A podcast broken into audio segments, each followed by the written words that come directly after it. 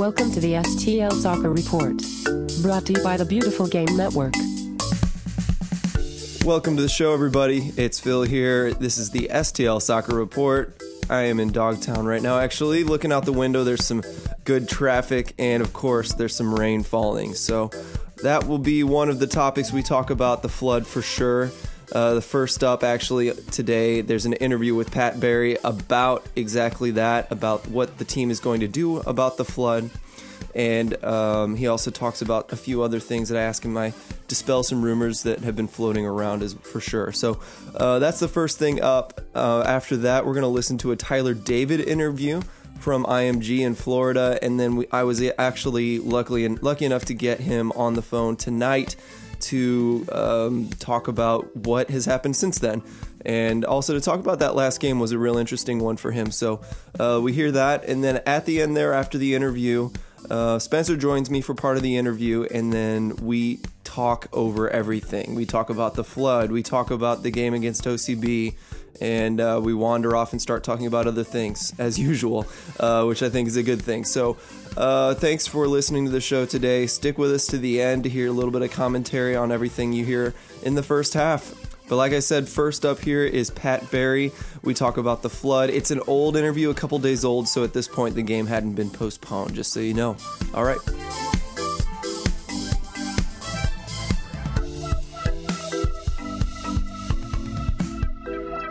Okay, welcome back, Pat. Uh, Pat Barry was nice enough to join me and talk about uh, the recent turn of events for St. Louis FC. No, we're not talking about player acquisitions or wins or losses.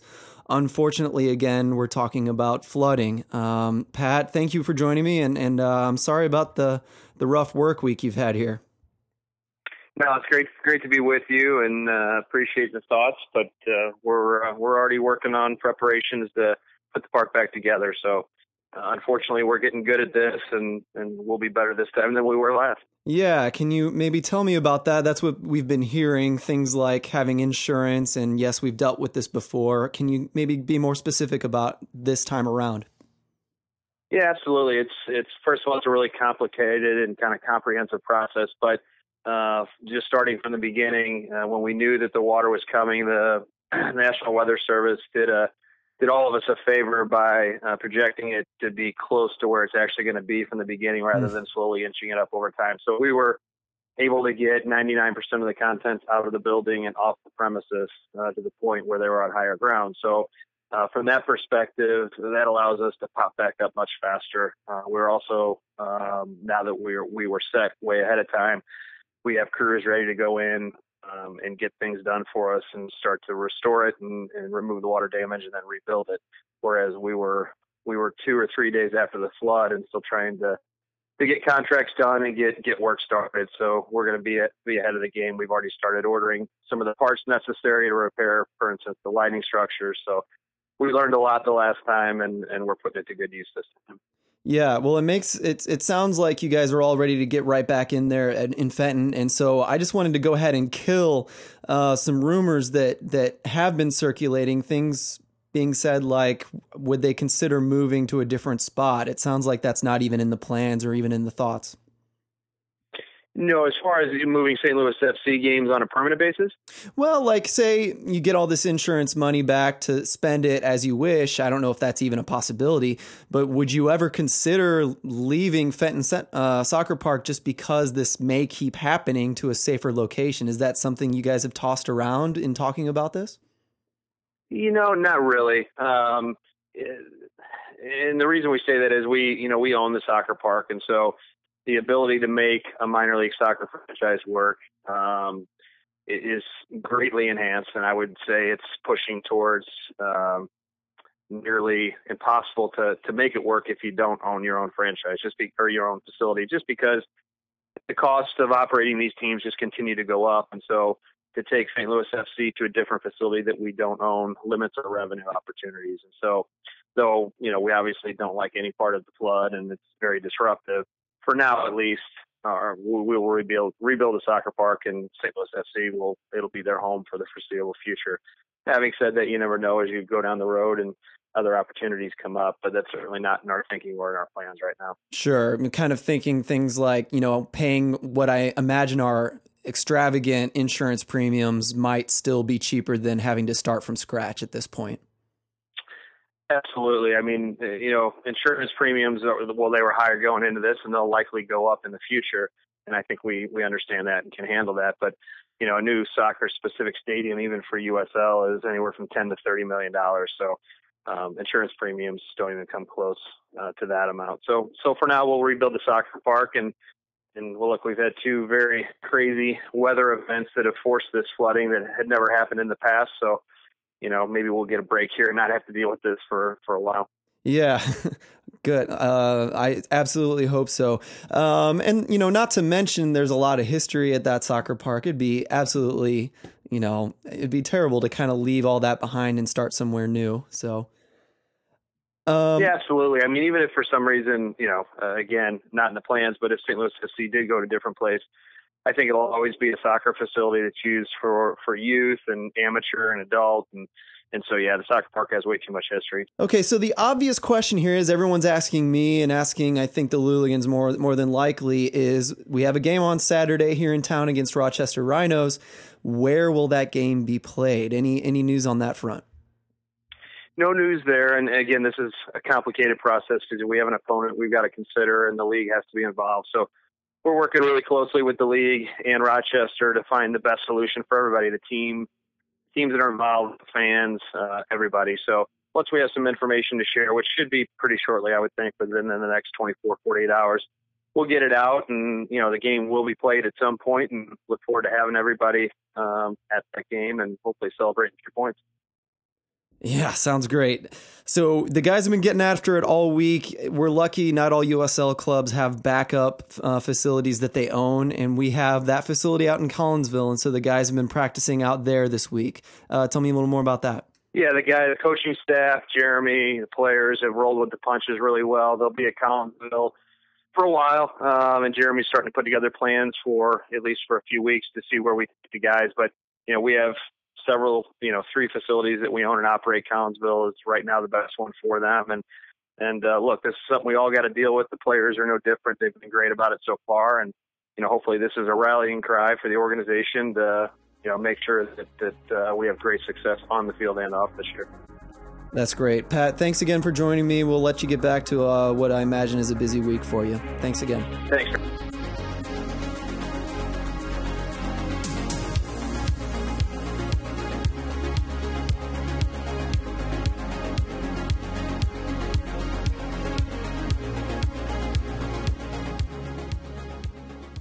Right, I'm joined with Tyler David right here outside of IMG Academy. He was nice enough to join me kind of after hours. Tyler, how you doing, man? I'm good. I'm good. Thanks for having me. Yeah. Um, how? Tell me about the week. Tell me how it's going as far as preseason and your training and how you've been coming along.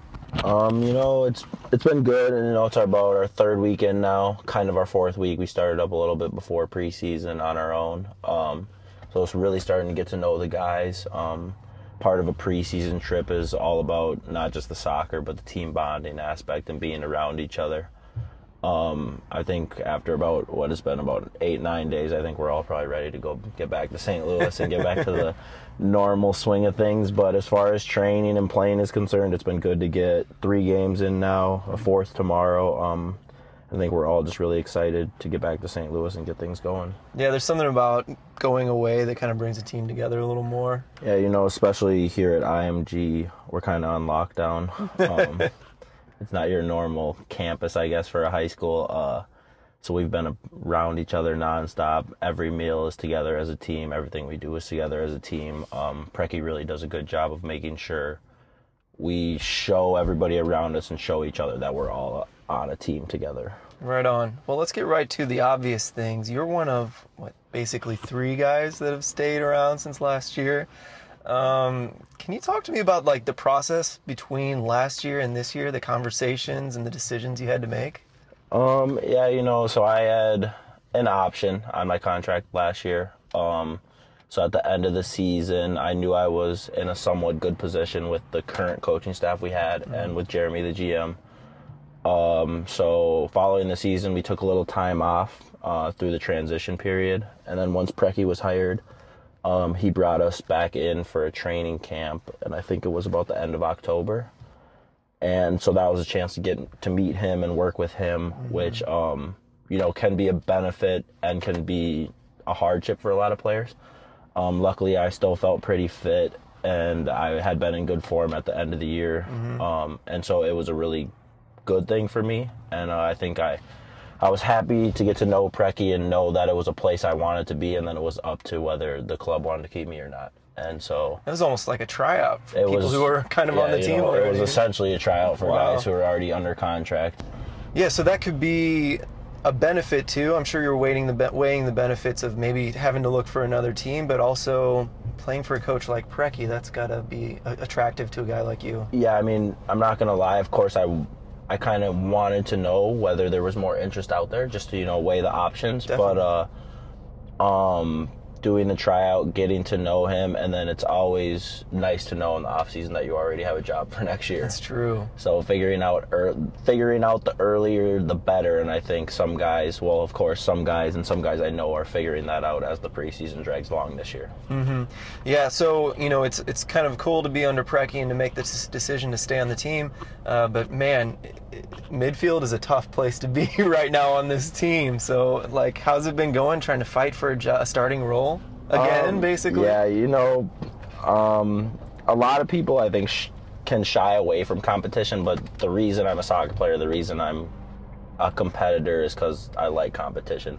The only way, I mean, as much as I love St. Louis, there's a lot bigger places I want to go right now in my career, and so having a competitive midfield, having a coach that expects a lot out of you is only going to make me a better player.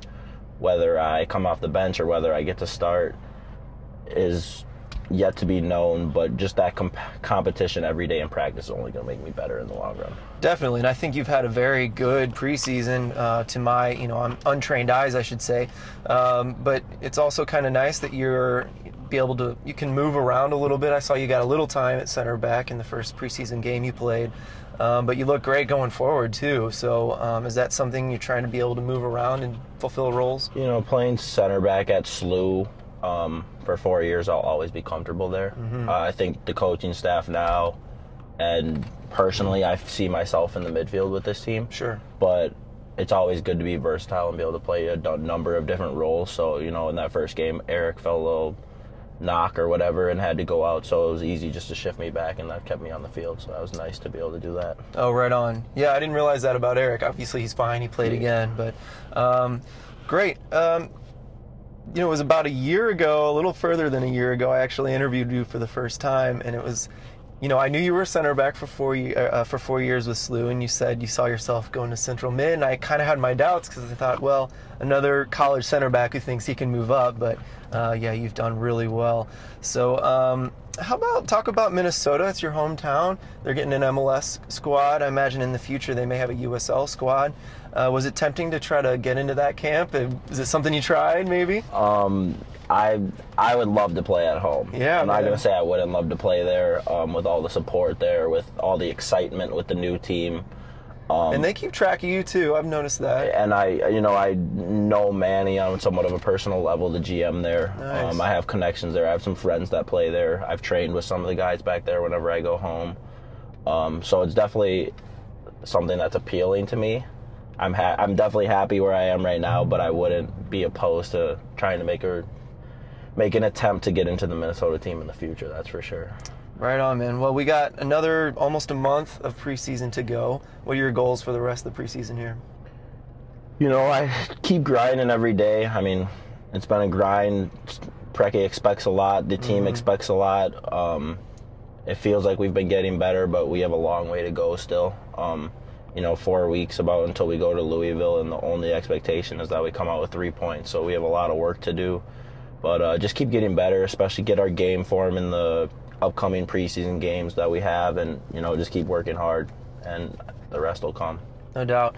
Cool. Well, last thing, um, you know, totally different system here. Um, pressing a lot, obviously. Your role is a very vital one in this system, uh, that position. Can you talk about that and, and the difference and do you enjoy doing it this way, or you don't care? What? How do you feel about it? Yeah, you know, last year we kind of sat back a lot more, Sure. countered a little bit more. Um, so it's definitely a huge change. Um, it's something I'm a little bit used to uh, from my playing days back in Minnesota. Cool. We had a pretty athletic team that played in a similar fashion.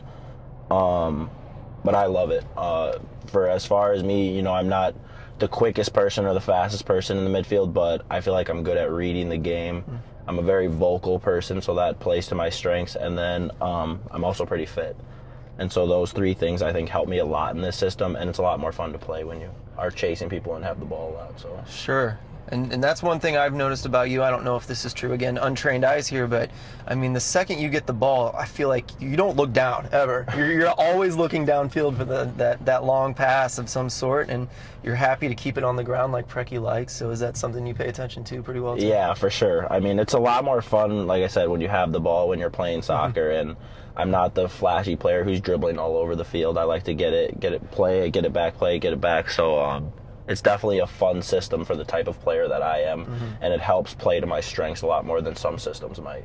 Cool. Well, I've enjoyed watching you, Tyler, and good luck from the rest of preseason. Thank you very much.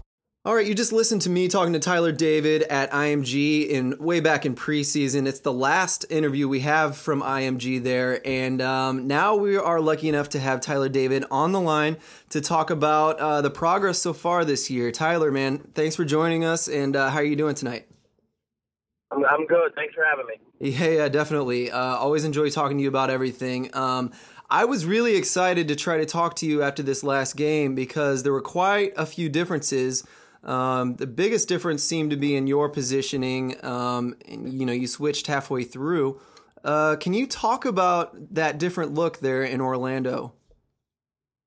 Yeah, um, you know, I think from my perspective, it was different with this team, but it was very comfortable for me, um, be, having played that exact position as a center back of three in the back at SLU for a couple of years. Hmm. Um, so I think from the coaching staff perspective and my perspective, it made a little bit of sense since I was so familiar with that position. Um, you know, I think a lot of people were probably interested to see us change formations um, after some success this year, but I think it was just good to give the other team a different look. Um, you know, a lot of teams are starting to scout us and know how we're trying to play and what we're trying to do. Um, so I think giving them that different look was something that we decided might be a good idea. Um, obviously, partway through the game, we decided to go back um, to what we were more familiar with, but uh, it was more just, I think, to give Orlando a different look and maybe try and catch them off guard a little bit. Hey, Tyler Spencer here. Um, do you think that had to do with the injuries that you guys switched it up, or do you think if everybody was healthy, you still would have switched it up to the three four three? Um, you know, I'm I'm not I'm not in the coaching staff's office, so I can't tell you for sure. Um, from my perspective, I think that change was made partially from the injuries and personnel, and partially just to ca- catch them off guard. Um, Orlando played a little bit different than we expected to. Um, they, they, you know, they had a couple of guys down from the MLS squad, so the way they played um, with Laren and Bear, or sorry, um, with Laria and Barry up top um, was a little bit different than the two guys who had been playing for them. Um, and so I, it, it made a little bit of sense to build with three guys in the back, and then we figured out, you know, they were only kind of pressing with one forward, so just going to two in the middle of the game made a little bit more sense. Gotcha. That makes sense. And and it really makes sense, especially in USL. MLS can be the same way too. Like people talk about the parity and getting figured out. Uh, I always wondered if that was a problem last year, kind of having a plan B. And even in away games, I was wondering about our plan B. And very obviously in this game, Preki has plenty up his sleeve to pull from. Um, so that was really interesting. Um, did you? You know, you mentioned playing center back in a back three at SLU. Um, how did you know? I thought it was interesting that you traded with Plewa as well because he was in the midfield. It looked like in the beginning of the game, and then when you switched back to normal, he he went back to center back, and and you were uh, defensive mid. So I don't know. Can you tell me about that and tell me like where you prefer to play? I don't know if you know if you, uh, where Conrad prefers to play or anything like that. Um, yeah, so with a back three, when we're playing like that, especially the way we play, we open up the field really big. Um, it looked like Calbacetta, Eric, and Conrad were in the midfield, but really they were our outside center backs. Um, and then Dennis and Wes Sharpie in the first half were kind of like our outside backs, and it almost becomes a back five defensively and a back three offensively. Um, so that's why it might have looked like Conrad was pushed a little higher. Um, really, the uh, my mom actually happened to ask me the same question, so that's funny. But uh, I really, it was I was like a defensive midfielder, just dropped in offensively where I split the center back, but defensively it just added an extra person in the middle of the field. Um, you know, we also have gotten count, caught, caught on a couple of counters this year.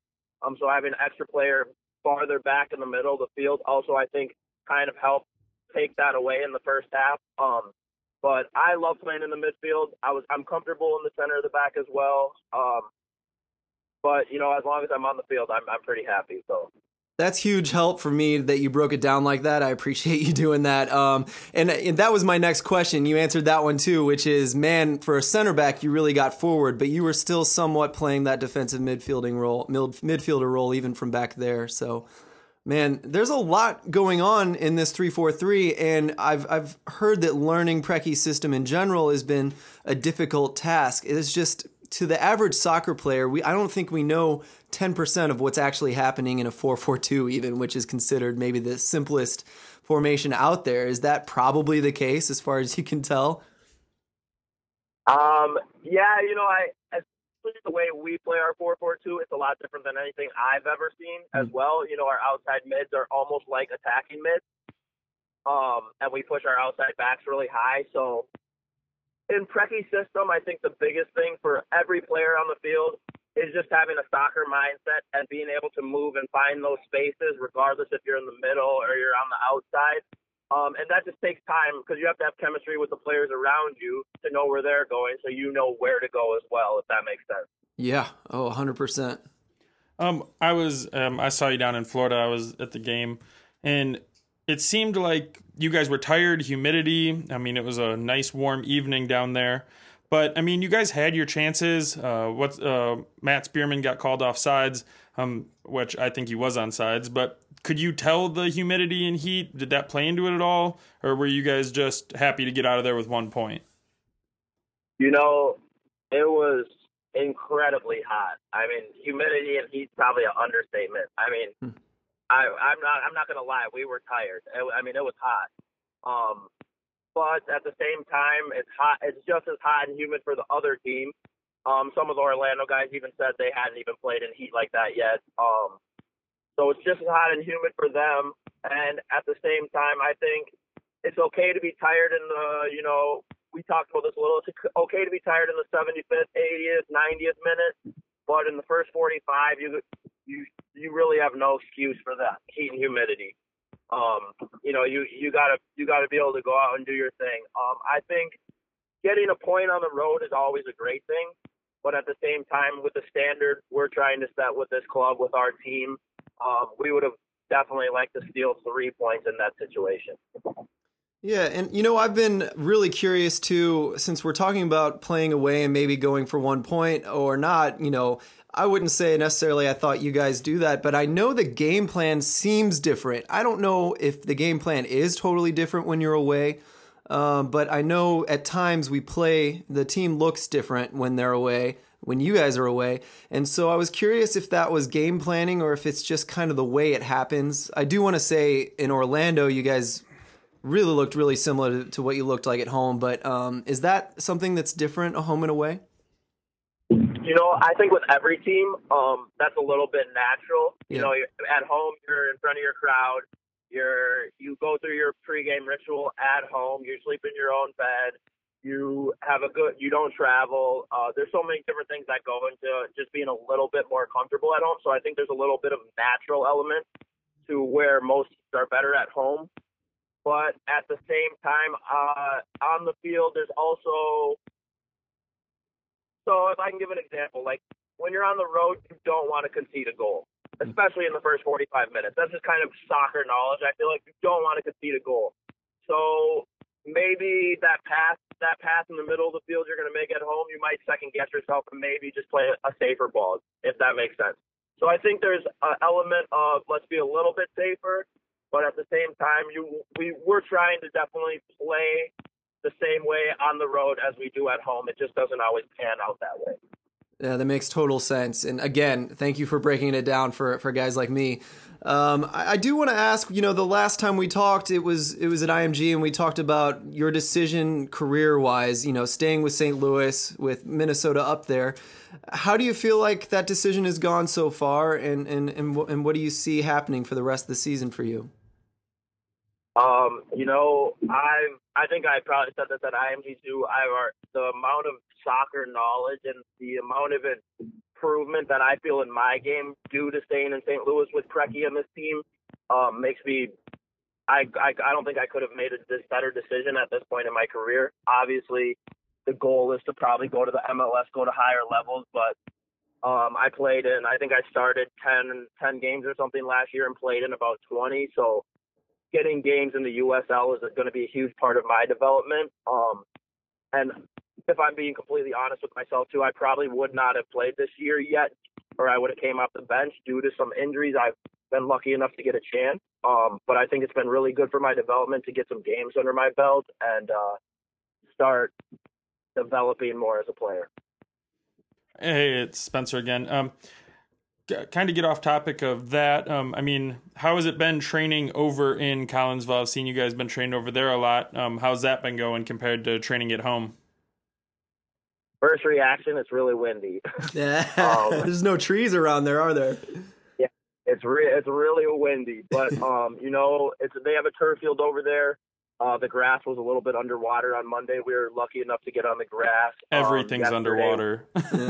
yeah, we were lucky enough to get on the grass yesterday, and um, I think that's pretty good for guys' bodies and stuff like that. So um, we were happy to play on the grass a little bit. But um, if I can give a shout out to the club, club has done an unbelievable job in taking care of us. They, you know, we got a call on the weekend. They told us, or they sent out a message. They told us they took care of all of our lockers, took care of all our stuff. They had it all waiting for us at the Collinsville facility. We're still able to do our workouts. Um, they've made other than there's no showers there other than there's no showers they've made it very professional and very um they've accommodated us very well uh, even in these tough circumstances. Now, I take it you saw the news as everybody else did that this game has been postponed this weekend. You happy about that? Are you saddened? Um, my first reaction was I want to see watch some soccer, so I was kind of sad. But on the other hand, we have a lot of injuries and it's more time to rest up. But do you would you rather rest or would you rather just keep going, keep going, and keep working? I'm definitely n- never happy when there's a weekend off. You know, th- I mean, this is my job, this is my life. Um, I love to play. I think everybody in the locker room would probably say the same thing. But on the other side, when you look at something like that with all of our injuries, getting a couple guys um, that have been out an extra week to get healthy is definitely going to be beneficial for our team. Um, and hopefully an extra week of practice will also help us prepare for the next couple games playing Charleston and Tampa, who are two teams at the top of the league right now. Um, so it's it's a little bit of good and bad. I always want to play, but at the same time, it's also may benefit our team in the long run getting a couple guys back. Perfect.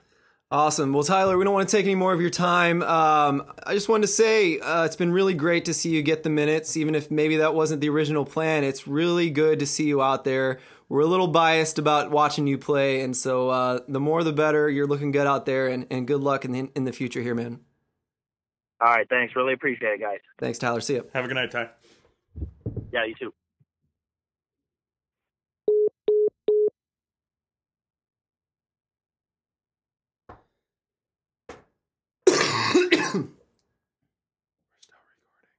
It's okay. I got it. All right, thanks again to Tyler David. Uh, it was really cool of him to call in. It was it was real last minute that I asked him because um, I was set up to do the Rhinos show, and obviously that game is postponed now um, for obvious reasons, and we're going to talk about that now. But First, um, make sure you guys all know that Spencer is here. Hey, what's and, going on, guys? Yeah, um, you know, Spencer's pretty much, if you haven't realized it, is going to be a permanent fixture on this show unless he decides he wants to quit. so not anytime soon. Let's see how long he can deal with me. Um, but yeah, Spencer, a lot's happened this week. We've got uh, quite a bit of water in our area right now. Yeah, I actually live three, four minutes from the soccer park. Luckily, I'm up on higher ground, but driving past that every day, it's hard to watch. Yeah, I even heard the water was. it's on the other side of 270, but yeah, um, I mean, it's kind of scary. A lot of people are losing their homes and their livelihood and stuff like that. So I pray that they all get back on their feet. I mean, I know we like to sit here and complain that our soccer match got postponed and everything, but there's people that literally are losing their houses, all their property and stuff. So I hope the waters go back down for them just as much as that. Yeah, I have a, I have a very good friend um, that that lost his home last year, and you know it was declared the hundred year flood, and um, so he thought, you know, I'm gonna try to rebuild this, rehab the house, try to sell it for what I can. I mean, he really made it gorgeous, and uh, thinking, you know, it was gonna be a long time before a flood came back, and man, now he's out again, and and you know, it's maybe a, discussion for a podcast that's not soccer, but you know, there's no money out there for these people to recover. They just have to maybe foreclose or pay for a house that's underwater. you know? Right. Um, um, as you know, I'm I'm in insurance, and a lot of people ask questions about like the flood and everything. And flood insurance is sold by the government, so I mean there is no insurance that you can just go buy the day before this all happens or anything. So mm-hmm. I mean these people literally will lose everything, and there is no oh they'll get a refund check from their insurance and bill start over. A lot of these people are losing everything, and they have no money to rebuild. Yeah, and and there are. I want to dispel a rumor. I I actually we were just talking about how I started making a claim on my personal Twitter account about you know assuming that that Chesterfield levees were to blame for this, and I want to make sure I've I've tried to tweet it out a lot.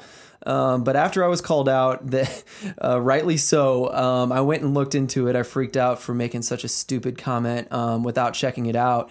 And I went out and, and found out from the Army Corps of Engineers, they said the Meramec and the levees in Chesterfield that are off of the Missouri are not actually connected. They're split by the Mississippi, which you can look at a map, and I did, uh, to make sure you know that they are split, they're not connected. And really, one cannot affect the other unless it's an absolutely long, prolonged situation where, you know, the Mississippi has to rise because of the Meramec, and then the Meramec has to, or the Mississippi has to cause the Missouri to rise, and et cetera, et cetera, et cetera. So, you know, that's not something, if you think the rich people in Chesterfield who don't want to give their taxes to the county now um, want, are, are causing the rest of the region to flood, the Chesterfield levees are not to blame. However, there are people speculating. STL uh, STL today, um, Post Dispatch posted an article today saying that people are considering class action lawsuits against all the levees that were built upstream from uh, Valley Park. Uh, the Valley Park one apparently is correct, but the people upstream uh, perhaps didn't have permission to build their levees as high as they went. So things to look into. Um, I don't want to start rumors. I just wanted to shut down the rumor I did kind of start, and so um, wanted to make sure that was really clear. Chesterfield levees are not causing any troubles down south in Fenton, um, but there are major problems there. Uh, the team came out and said that they are more prepared this year than they were last time. And so, I don't know, insurance guy, we're insured now. So, what does that mean for the team? How does that work for them? To be honest, like I said, um, flood insurance is done by the government, so we don't we don't know any. I don't know anything about it because we don't sell it. It's not a product anybody offers. Literally, um, a few of my customers have flood insurance, and I literally go, "This is the number to call. You call them, you get flood insurance." I don't even know how much it is, just because that's all ran through the government. But in how I assume they'll get some money for it. Um, last year they didn't have it, uh, so they were kind of hung out to dry and had to spend all that money themselves this year. Um, with knowing a little bit more that this was coming, um, like you said, they have. I don't want to say made improvements, but they were better prepared for it all. Mm-hmm. So I'm hoping that with the insurance money and the better preparedness, it is not a huge burden on the team like it was last season. Well, and Tyler even said in the interview there that you know all they even got they knew ahead of time they didn't take any chances. They got everything out. I imagine that wasn't nailed to the ground, and so they even got the lockers out and took them to the training facility in Collinsville. That's really cool. And that's kind of a neat thing. Before a lot of things got lost, like they showed pictures and everything of like desks and everything being just flooded. I'm assuming they just backed up every U-Haul truck they could get and just got everything out. Um, well, like Tyler said, the team's a class act. They brought everything over to Collinsville. He said the only thing they don't have are their showers, but that's understandable. But yeah, it's amazing how quickly this team got everything together, and I'm interesting to see how interested to see how this turns out afterwards. Um, the pictures and everything, and the damage. I mean, they just put down that brand new turf field, and now it's Right. six feet underwater. And you know all the fields did roll back the turf did last time. So i imagine that's going to have to at least be put back in place and who knows if they have to buy a new one. And who knows how much the insurance covers Exactly, you just don't know. deductibles. And and so i guess that transitions into the next question which is you know earlier in this episode you heard pat barry say that no we're not going to try a new site. People have said that maybe they should online. Um, you know, someone like me thinks it would be really cool to have a Division two team in the city of St. Louis. So um, whether it's in St. Louis or in the county or in Fenton, um, I think my biggest question is would be were I an owner would be at what point do insurance premiums cost too much to make it worth paying that to where you know you spend this insurance money whatever it is that you're about to get on a new location that's not going to flood you know is and what at what point do you draw that line And that's another good point. Um, kind of like a couple people have said on Twitter and stuff about maybe this is a sign you need to move. Sure. But on the other hand, where else do you have 15, 20 acres of prime real estate to build it? Um, as you and I were talking about, what about the site for where the MLS stadium was going to be?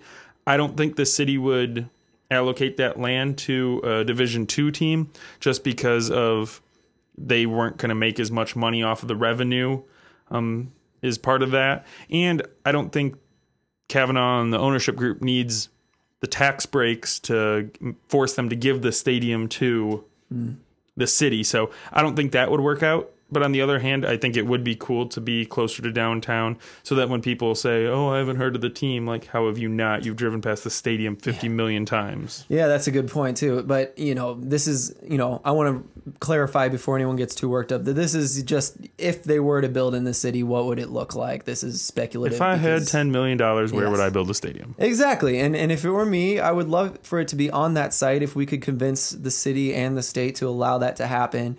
Um, and if it was affordable, we don't know what property taxes are there versus Fenton, but um, you know, all the costs really of being in the city versus Fenton. But you know, it would still be a place that could get all those concerts and, and other activities. Different soccer teams could play there. Um, it could be a real good thing for the city, even though it's not holding 20 to 30,000 people. Sure, we could still get six to 10,000 there pretty easily, I believe. Um, and so it would just be a cool thing. And I thought I'd maybe take some time to talk about it and dream about it here um, before we stopped talking about the flood. Uh, but indeed, the game is canceled, or not canceled, postponed for this Saturday. So um, we won't be out there. That's the probably the the biggest disappointment for the people who weren't affected by the flood itself. Um, but we'll be playing the Rhinos later. I had Brendan Do- Doherty, who covers the Rhinos, scheduled for tonight, but we're going to postpone that conversation too.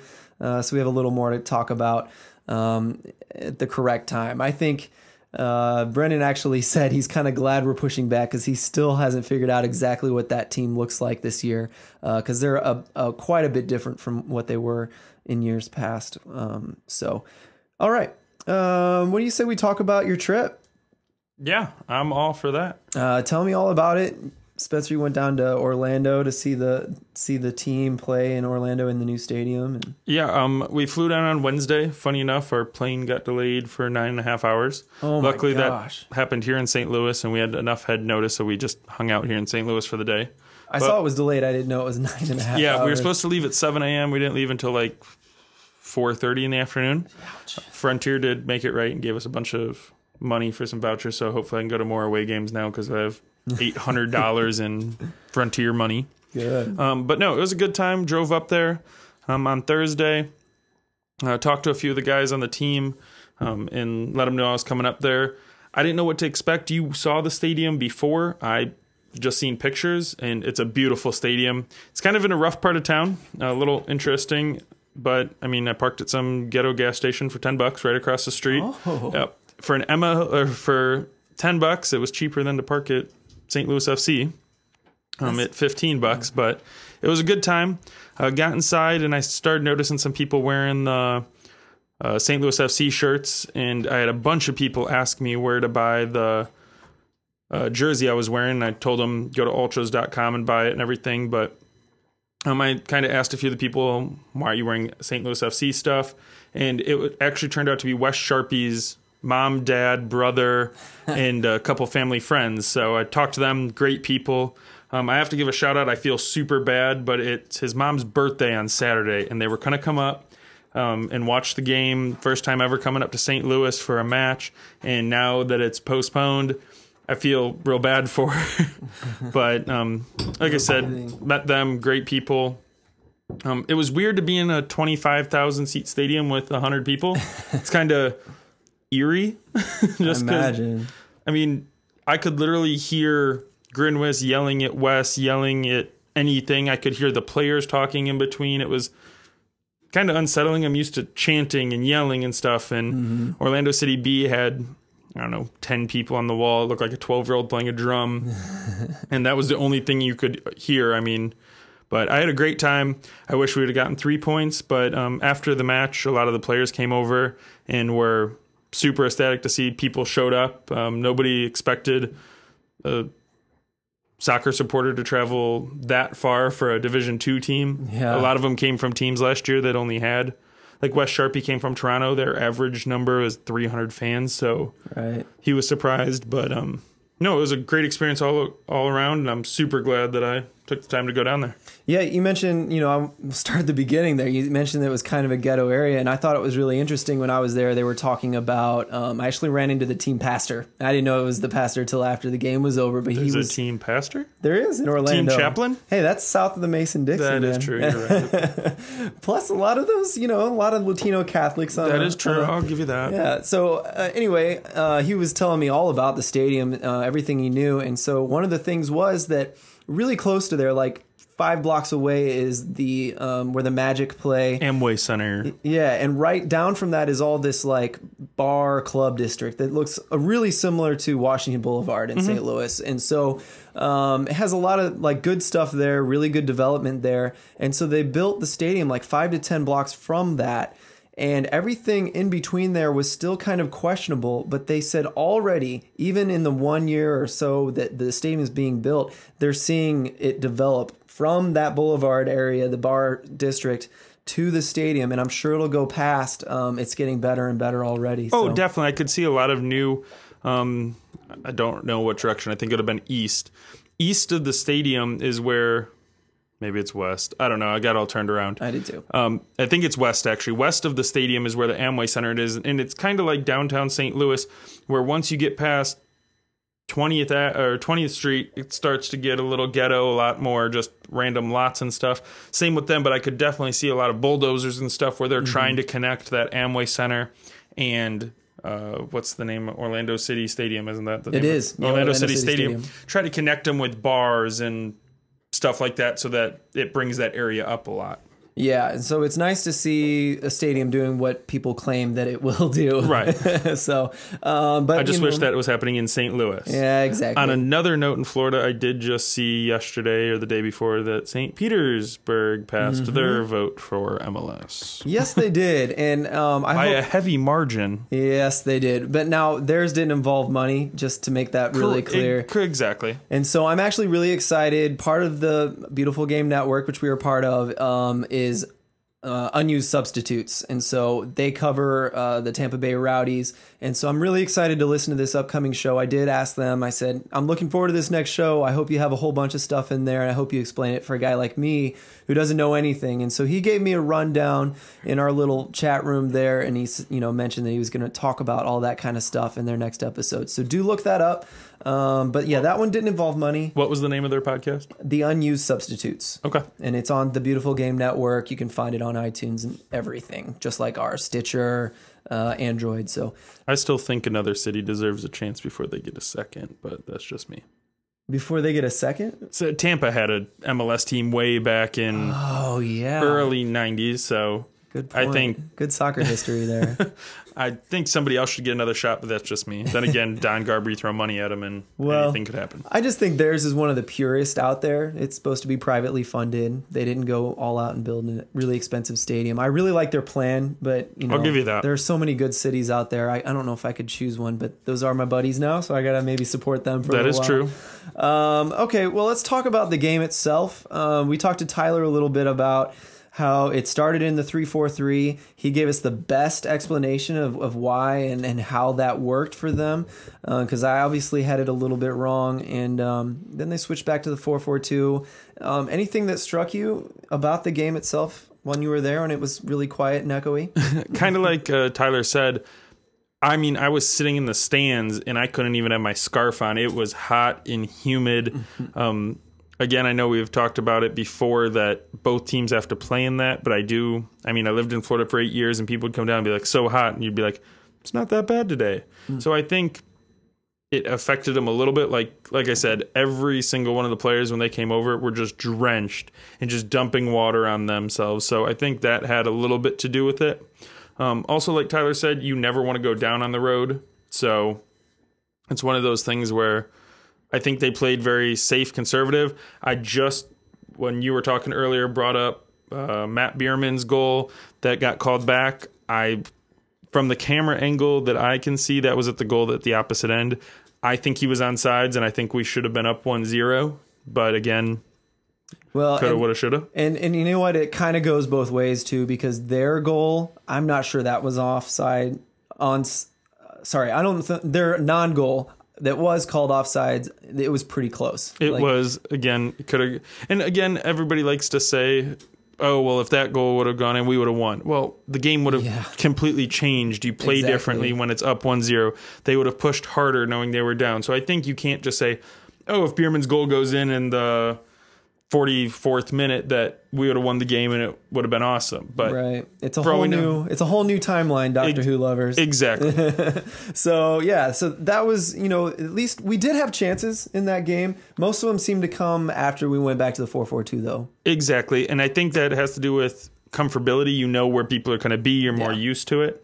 Um, I thought Grinwis played great, though. Um, He was in the running for top five saves of the week Mm-hmm. Man. with his diving save. I have Um, him. I just underlined him four more times on my sheet because he did such a good job. Um, I think uh, Cabraceta, Eric, uh, for his first start, I thought he did great. Um, he had a bunch of balls uh, coming across that he knocked out of the way, slid tackled. It was kind of weird. I don't know if you could hear it in the podcast, but he got stepped on. And when somebody yells like that, like literally, I was like looking around for him and he was on the ground. Luckily, he got up pretty quick um, on that. But I mean, Yeah, that made me really nervous. it's scary when These guys been just hurt. came back. Yes, Exactly. And Plewa went down several times too. It, it was it got rough actually. Toward the middle of that game, it got very rough, Yes. And I which happens pretty it's normal. bound to happen. But I thought overall, for it being a lot of number two guys and a backup goalkeeper and everything, I thought everybody played very well. Yeah, well, you brought up the two things I wanted to mention about that, which is Grinwis we talked about, and you mentioned Cabo Seta because we've had disagreements about the center backs, you know, who's injured, who's the actual starter in the center backs. I would say no matter what we were playing, the 3-4-3 and the 4-4-2, the center backs that played in that game I thought did really well. I thought there were not too many mistakes. Cabo forgot to kind of cover the left side in one part, but I think it's because Plewa was down and so he didn't know which For way his first go. game back, though, I think that uh, has a lot to do with Yeah. knowing where people are going to be on certain plays. Without a doubt. But I, I guess my point was I thought everybody looked good. Nobody did anything to hurt themselves. And so I'm wondering, you know, how long is it going to take for AJ to come back from the blow to the back of his head, which looked really bad. You showed it to me. Yeah, um, it sounds like from sources I've heard he should. Well, he would have played Saturday, but uh, it looks like Okay. with the, again, kind of like I said, this extra week helps everybody in the sense of gives AJ another week. It gives Mm-hmm. Milan an extra week. It gives Dragon an extra week. I did see on the video St. Louis FC posted today. Dragon was out there running around with a penny on um, and everything, so that's good news. Again, they also showed Konrad Plewa running around with a penny on for two weeks, and we never saw him. So Hmm. again, I hope that means he's on the right direction going back. Yeah, you know what? And Tony Walls looks like he's fitting in a little better now that he's gotten some more time. I meant to ask Tyler about him, but man, we could have gone on forever with Tyler. Um, Tony but- Walls was super nice when I met him for the Nice. first time in Florida. Um, great guy. He's very tough nosed, kind of plays Preki style. Uh, um, he fits very well with Ivan and uh, Dragon in the middle. I think he plays their style of hard nose. He's not going to back down from anybody. Yeah, exactly. And so it's nice to have him alongside T- Tyler, who knows how to play tough, but just isn't that guy that goes and, and nips at everyone and makes them uncomfortable all the time. He just knows. He's just really good at being in the right place, the right time, good at passing things around. So um, it'll be interesting to see where and what happens with the center backs moving forward. Anything else you wanted to talk about with this game? Um, not about this game really. Um, I was kind of looking forward to seeing Grinwis, Tony Wall, and Christian play against their former team, but Yeah. that looks like they'll have to wait um for a little while. Again, I don't know when they're going to slide this game in, but I don't either, but I don't think we have. I meant to look at the schedule, but we, I don't think we have many games scheduled in May. And so, if if that is the case, you know, barring whatever happens with the Open Cup, which I feel like might be something they're worried about scheduling a game too soon, because we very well could be playing, you know, two games in May more than we already have scheduled if if things go well, maybe more than that. So um, I imagine in May would be nice since it's not busy, but it may fill up pretty quickly. Um, update so- we just dropped a point in the standings for doing nothing. Oh, did we? Pitts, Because the Pittsburgh won one zero tonight, which bumped them up to fourth and put us at fifth. But hey, Ugh. still being fifth in the league for how we've played the last two years, I'll gladly take it. I, I, I caught a highlight of um, in the 22nd minute, one of their guys hit a banger well outside the box that was just hit so hard and rose real fast into the top right corner. Really good shot. Really great goal. So, in May, we only have two games um, Saturday, the 13th at Charleston Battery, and the 27th at Tampa Bay Rowdies. So, I mean, there is some openings in there. Again, we don't play at home again until June 2nd. So, oh, that hurts me. Um, wait, no. We could, depending on this Azteca and Mm-hmm. Wichita game, we might have a game on Wednesday, the After Mother's Day. 23rd, Oh, is it that far away? I'm sorry. because their game's on the 15th. Okay, yep. So we'd play the following Wednesday, which Yeah. would be the 22nd. Okay. So, but again, like you said, there isn't much room there. Um, but again, it's going to be a while before we see the team at home. Literally a month. Wow. That hurts me. But uh we'll deal with it. We'll be watching our boys play some really talented teams coming up here. We need four points out of these next two games. that's I mean- hard. That's a big Oh, ask. In fact, I, I would say it's a big ask, but when you lose to the last place team at Charlotte Independence, you got to make up those points somehow. Yeah, you're right. You know what though? I'm gonna call the next win being against Toronto FC. That's bad. No, it, I I'm sorry to be like bad news bears about it, but man, our team's just so injured, and these are two of the best teams we're gonna play all year. I was gonna say, um, with this week of rest, if this could get us back Milan or possibly Dragon, get us AJ and Conrad, Sheldon West, and get everybody healthy, I think we could pull a win out of one of those. yeah, But then again, I don't know the injury updates. I'm not talking to any of them right this second, going, hey, who's going to be healthy by then? sure. But I'd love to see. I mean, these are two tough teams that are at the top of the league right now. So, I mean, They posted some stats when we were playing, and so they are OCB. the number one and two teams. yeah. Well, and OCB was actually, I didn't realize how good they are. I thought they looked like a really fun team to watch. I enjoyed watching that game, even though it was 0 0, because both teams play a really nice style of soccer. Um, but um, I thought it was interesting. They posted some stats where OCB and us, St. Louis FC, we're in the top four for the most passes per game, which is proof almost that they like to keep that ball on the ground. They like to pass Yeah. it around to try to find an opening for a goal. Um, and then you know who was number one was Tampa Bay Rowdies, and then next to that they showed Joe Cole though. uh, yeah. Oh no. And they got uh, I forgot Schaefer, Yeah. who's that you know that German national, and they got all kinds of guys. Is that the guy that played for Wolfsburg? Yes, that's Oh, the. Wolfsburg guy. So you know they've got incredible talent. They're coming down a league. I mean, not officially, but they are. So you know, but they showed that that stat. they were top in the most p- passes done, but they were also at 81% completion rate. And then OCB and St. Louis were down in like the mid 70s percentage, and that's like 12th and 14th um, in the in the USL for that. So, um, you know, that's one thing that the announcers I thought did a great job pointing out and saying that's something that if and when they improve, I think things are going to look good for us. And I do think that is a stat that's going to get better, and we need to keep an eye on. But that's how good Tampa Bay is. Is my ba- my big point there. If we could draw Tampa Bay and get a win against Charlotte or not Charlotte, Charleston, Yeah, I think that'd be huge. Again, that's the way we would they're have to two do it. huge tough teams, Yeah. but I think we you can't walk out with zero points in the next two games. No, it, you know, I would definitely say at least one or two points at the very worst. You know, I would be very disappointed if we didn't get one or two points. If you let Charleston and Tampa Bay win those games, I mean, we stay at 11 points and they both jump up to 16. Again, they have a game this weekend, we don't. But I mean, that's a huge jump up in the standings. I mean, that Pittsburgh Riverhound and who were they playing tonight? Uh. It was a f- three point swing. They were playing. Come on, Toronto. Toronto's in 11th. If they would have won, they would have jumped to fifth. So I mean, Yeah. Right now there's a lot of teams real close together, and you can't let the two top teams just keep pulling away, or else we're gonna never get up into the top five. Yeah, and we're all, you know, last last episode we were real nice at the end. Said, you know, sure we lost to Charlotte and that really sucks because we should have beaten them, but we've also done well so far. We're being nice right now because things haven't gone badly yet. And but we did warn that Charlotte thing could come back to haunt us, and this is the situation where yes, we lost to Charlotte, and now we've got to play two of the hardest teams in the league. We may look pretty bad for a little while until you know. But those three points start- against Charlotte would have at least got us Oh, yeah. a little bit more of a buffer. I mean, three points against Charlotte, and we'd be uh 14th. We'd be in number one spot right now if we got those uh three points. That's So actually then- crazy to think about. So then you go from five to one. It gives you a little bit of buffer. If you do, God forbid, lose to both, they jump up on you. So you're sitting at, we'd have 14, they'd have 16. So you're sitting two points behind, in third place behind those two.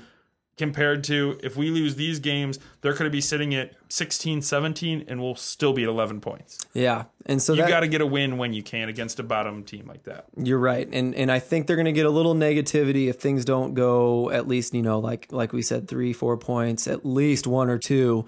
They're going to get a little negativity, and they're going to be preaching that slow start thing again. You know, and so the get problem ready was for is we that. came out fast and hot, Yeah. so it's hard to go. Those were flukes. We still need time to gel. We still like it's hard to backtrack on that. I think.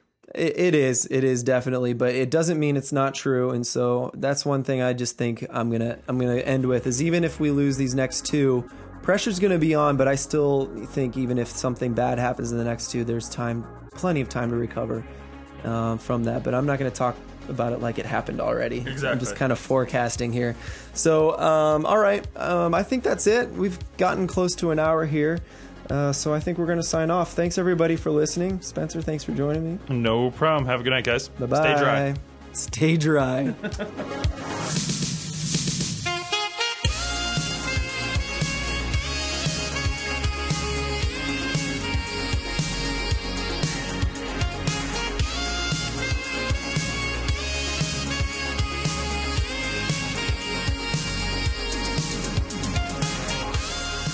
Thank you for listening to the STL Soccer Report, brought to you by the Beautiful Game Network.